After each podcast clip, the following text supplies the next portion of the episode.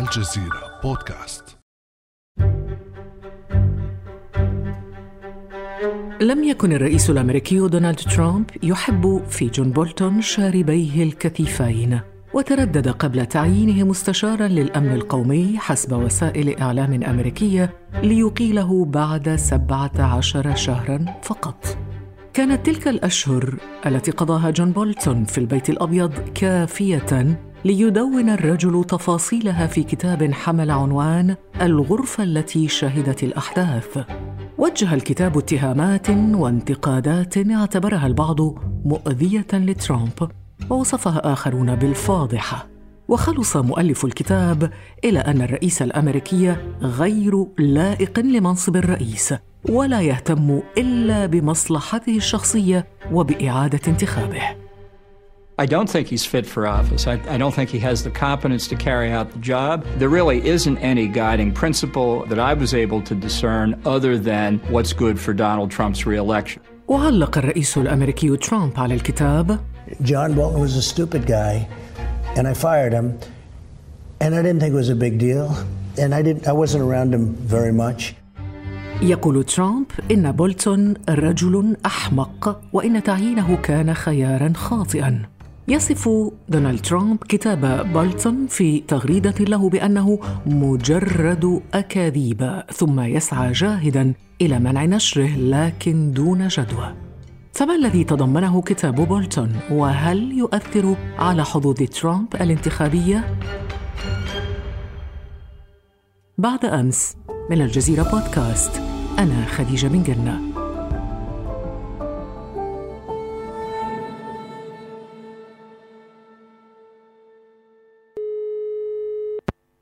أسعد اليوم بانضمام الصحفي والمدون زيد بنيامين إلينا من سان فرانسيسكو أهلا وسهلا بك زيد أهلا وسهلا أستاذة خديجة وشكرا على الاستضافة. زيد طبعا لا حديث هذه الأيام إلا عن جون بولتون وعن كتابه، دعنا نعرف بداية بالرجل من هو جون بولتون. جون بولتون ولد لعائلة متوسطة الحال، كان والده اطفائيا وهو يفخر بهذه البداية لأنه عمل كثيرا وجاهدا لكي يدخل إلى جامعة ييل لدراسة المحاماة وهناك تعرف على هيلاري كلينتون وبيل كلينتون آه، وأيضا الكثيرين من الذين سوف يكونون أو يلعبون دورا رئيسيا في المشهد السياسي الأمريكي فيما بعد. طبعا آه، جون بولتون آه، ثقافيا وايديولوجيا نضج مع نهاية عقد التسعينات. هناك تحول إلى منظر للحزب الجمهوري ومنظر تحديدا خلال فترة حرب العراق آه، في 2003 هو من خريجي مدرسة الواقعية السياسية التي تؤمن باستخدام القوة. وجد نفسه آه، يعني متدربا في آه، إدارة الرئيس الجمهوري نيكسون حيث خرج بعد ذلك لفترة للعمل في القطاع الخاص في المحاماة ومن ثم عاد إلى الإدارات الأمريكية خصوصا إدارات عائلة بوش مع بوش الأب آه، بين عام 1988 إلى عام 1992 ثم مع بوش الابن وهنا يعني ترقى إلى يعني أكبر المناصب في حياته قبل الوصول إلى دونالد ترامب هنا السؤال زيد كيف وصل إلى البيت الأبيض وكيف وصل إلى منصب مستشار الأمن القومي؟ جون بولتون تعرف على عدد من أعمدة آه، إدارة دونالد ترامب الذين سوف يعملون على ترويج ملفه آه، أمام الرئيس ترامب وهم ستيف بانن وأيضا المستشارة التي لديها نفوذ كبير على ترامب كيليان كونوي وأيضا رينس بريبس الذي كان رئيس لجنة الحزب الجمهوري ثم تحول إلى كبير موظفي البيت الأبيض. هؤلاء الثلاثة عملوا معا من أجل جلب بولتون إلى إدارة الرئيس ترامب بعد 14 إلى 15 شهرا من بداية هذا العهد. بسبب معرفته بهيلاري كلينتون خلال فترة الدراسة استدعاه آه، الرئيس دونالد ترامب ليأخذ رأيه في عدد من الأمور الخاصة بالمناظرات التلفزيونية التي كانت تجري مع هيلاري كلينتون وأعطاه نصيحة غالية جدا وهي أن هيلاري كلينتون آه، دائما تعد بكثافة لأي ظهور إعلامي لها وأنها لا تخرج عن الورقة المكتوبة لها. وهنا نرى خلال المناظرات إذا يتذكر المستمعين أيضا آه، كان الرئيس ترامب دائما يخرج على النص ويحاول آه، أن آه، يعني يصيب هيلاري كلينتون بحالة من التشويش وهو نجح في أكثر من مناسبة خلال انتخابات 2016 ومن هنا بدأت العلاقة بين الرجلين حتى جاء إلى الإدارة الأمريكية في عام 2018 هذا يحيلنا إلى سؤال مهم أنه كيف تفاقمت الخلافات بينه وبين ترامب والتي وصلت في النهاية إلى خروجه من الإدارة الأمريكية. طبعا الكتاب مكون من 15 فصلا. في الصفحة الأخيرة من الفصل الخامس عشر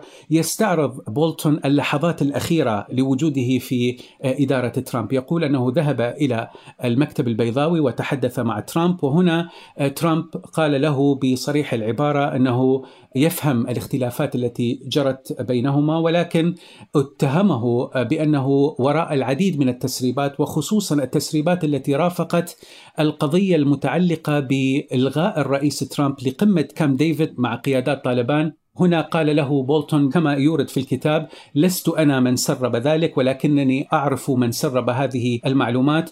هما وزير الخارجية مايك بومبيو وأيضا كبير موظفي البيت الأبيض ميك مولفيني. إذا كانت هناك أزمة ثقة؟ بينهما؟ أه، كانت هناك أزمة ثقة ولكن هذه الأزمة خلقها رجل واحد هو مايك بومبيو ولهذا نجد في الكتاب الكثير من السلبيات على مايك بومبيو في كتاب بولتون شوقتنا زيد لنغوص في محتوى هذا الكتاب أه، لجون بولتون ما الذي جاء فيه؟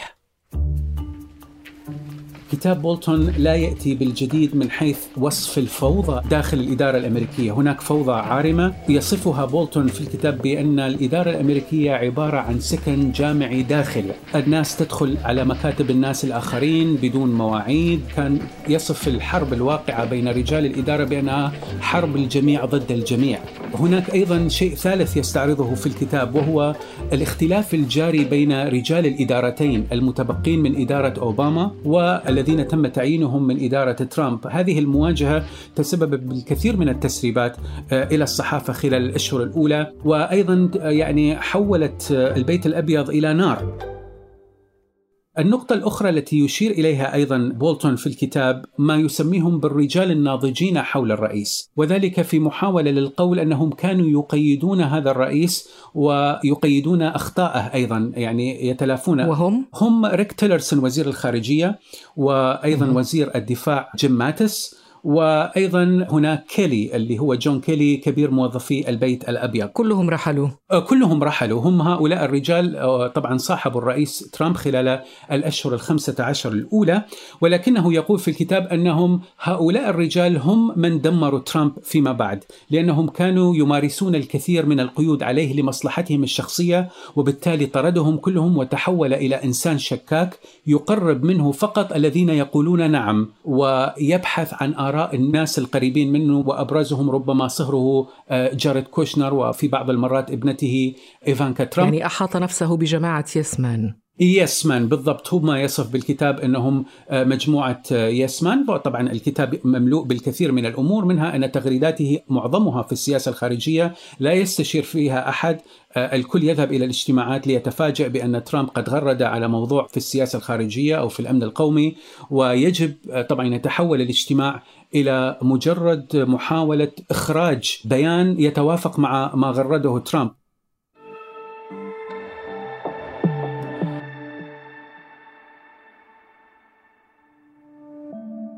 ابدأ بالاستماع الآن ولا تنسى تفعيل زر الاشتراك الموجود في تطبيقك لتصلك حلقاتنا اليومية فور صدورها ابقى على تواصل مستمر مع الجزيرة بودكاست عبر صفحاتنا على فيسبوك، تويتر وإنستغرام.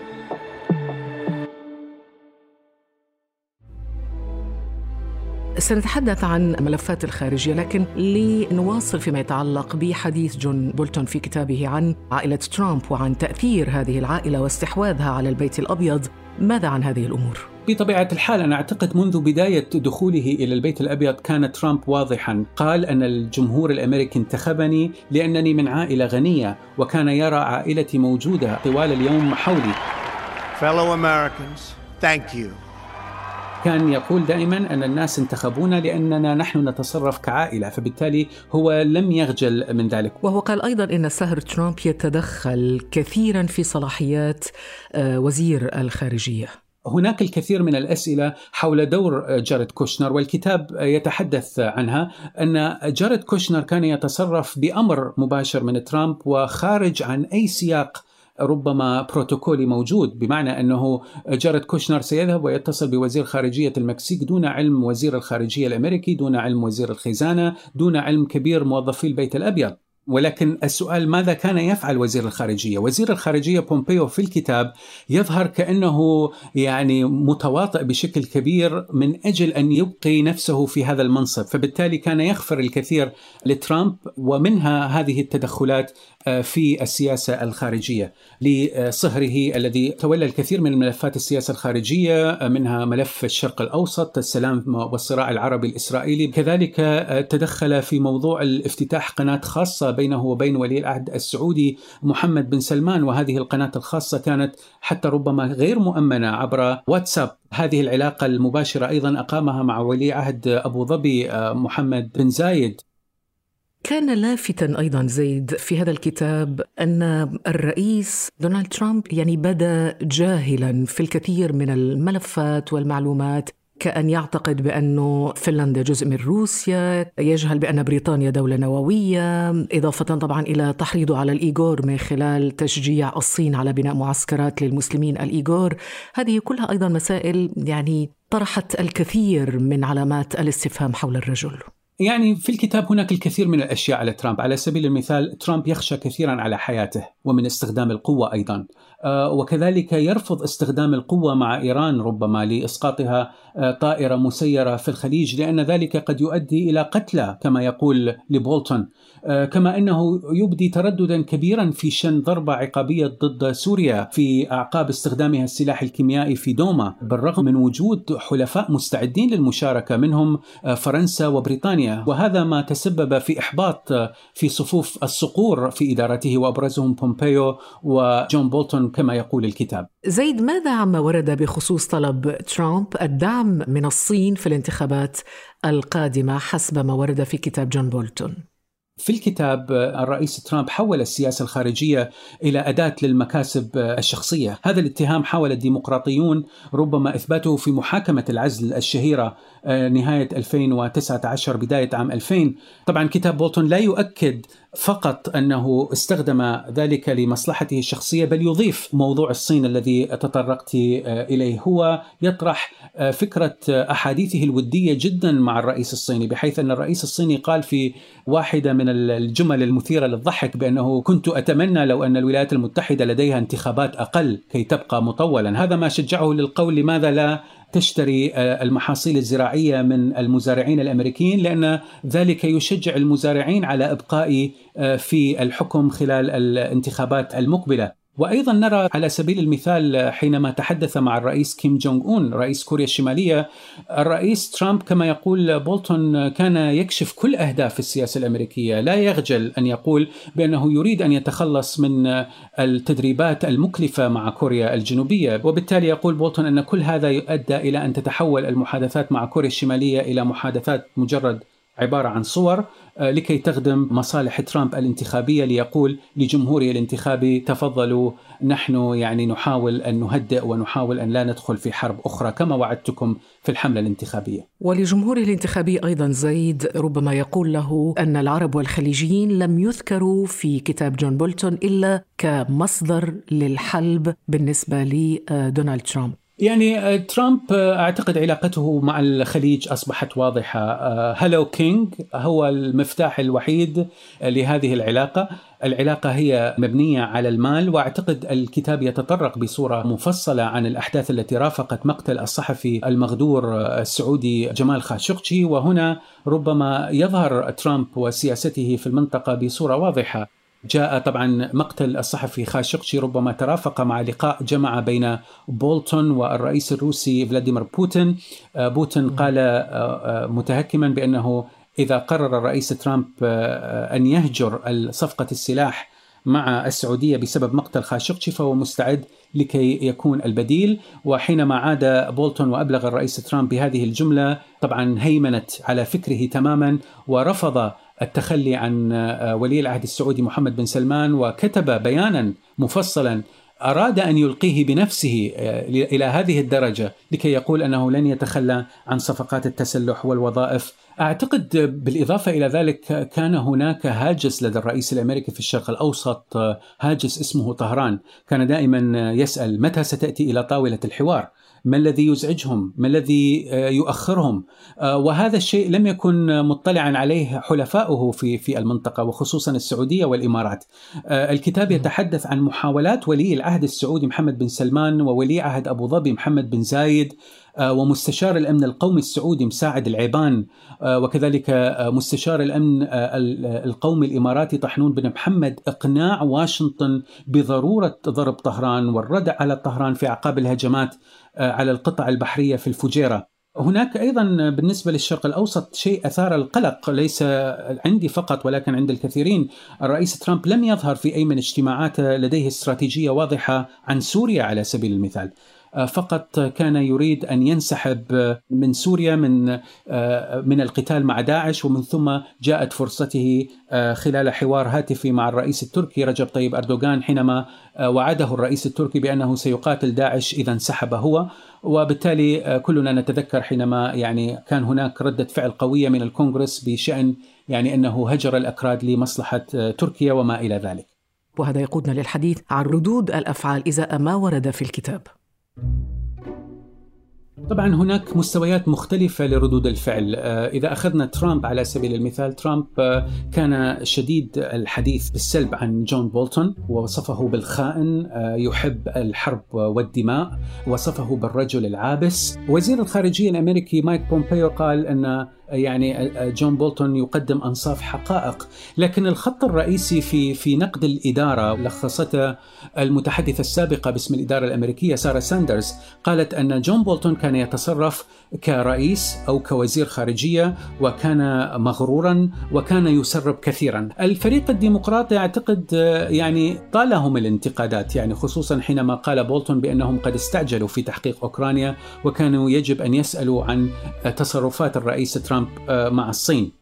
على الصعيد الدولي آه، شفنا مثلا آه، كوريا الجنوبية كان ردها حادا جدا حينما قالت بأنه بولتون قد سرب آه، يعني مشاورات دبلوماسية وهذا ليس أخلاقيا لأن بولتون أصلا في الكتاب تحدث عن ما كان يتداول به المسؤولون الكوريون الجنوبيون بخصوص كوريا الشمالية الكثير من التفاصيل وهذا ما قد يلحق الضرر بأي مشاورات مستقبلية لكن هل يمكن أن يلحق الضرر ببولتون نفسه أن يقاضى مثلا؟ طبعا هو نال 2 مليون دولار من هذا الكتاب كعائدات من الممكن أن يتم ملاحقته آه، من من من قبل إدارة ترامب وأخذ هذه ال 2 مليون ولكن لا أعتقد أنه يعني آه، هو بحاجة إلى ذلك. أعتقد هناك جزء ثاني من هذه المسرحية لأنه هناك آه، عدد من المحامين قد رفعوا قضية يطالبون فيها مكتب الأمن القومي في البيت الأبيض بالكشف عن كل المعلومات التي تم حجبها من الكتاب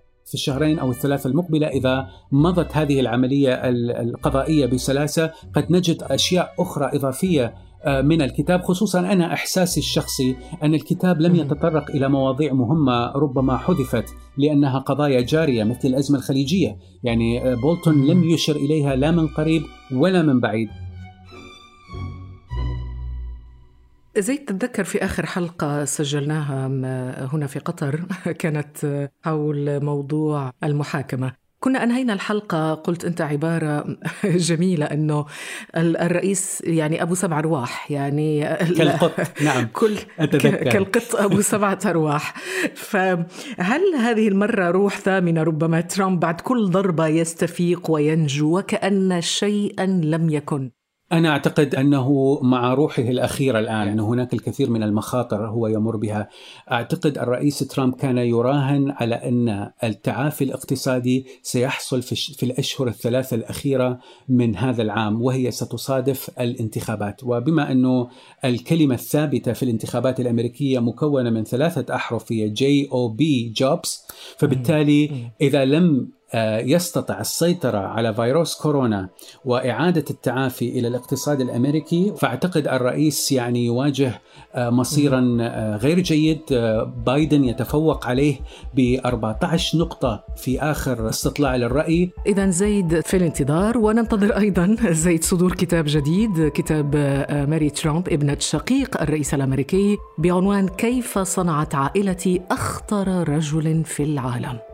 أشكرك جزيل الشكر زيد بنيامين على كل هذه المعلومات وهذه الإضافة القيمة في بعد أمس عن كتاب جون بولتون. شكرا جزيلا يعطيك العافية. كان هذا بعد أمس.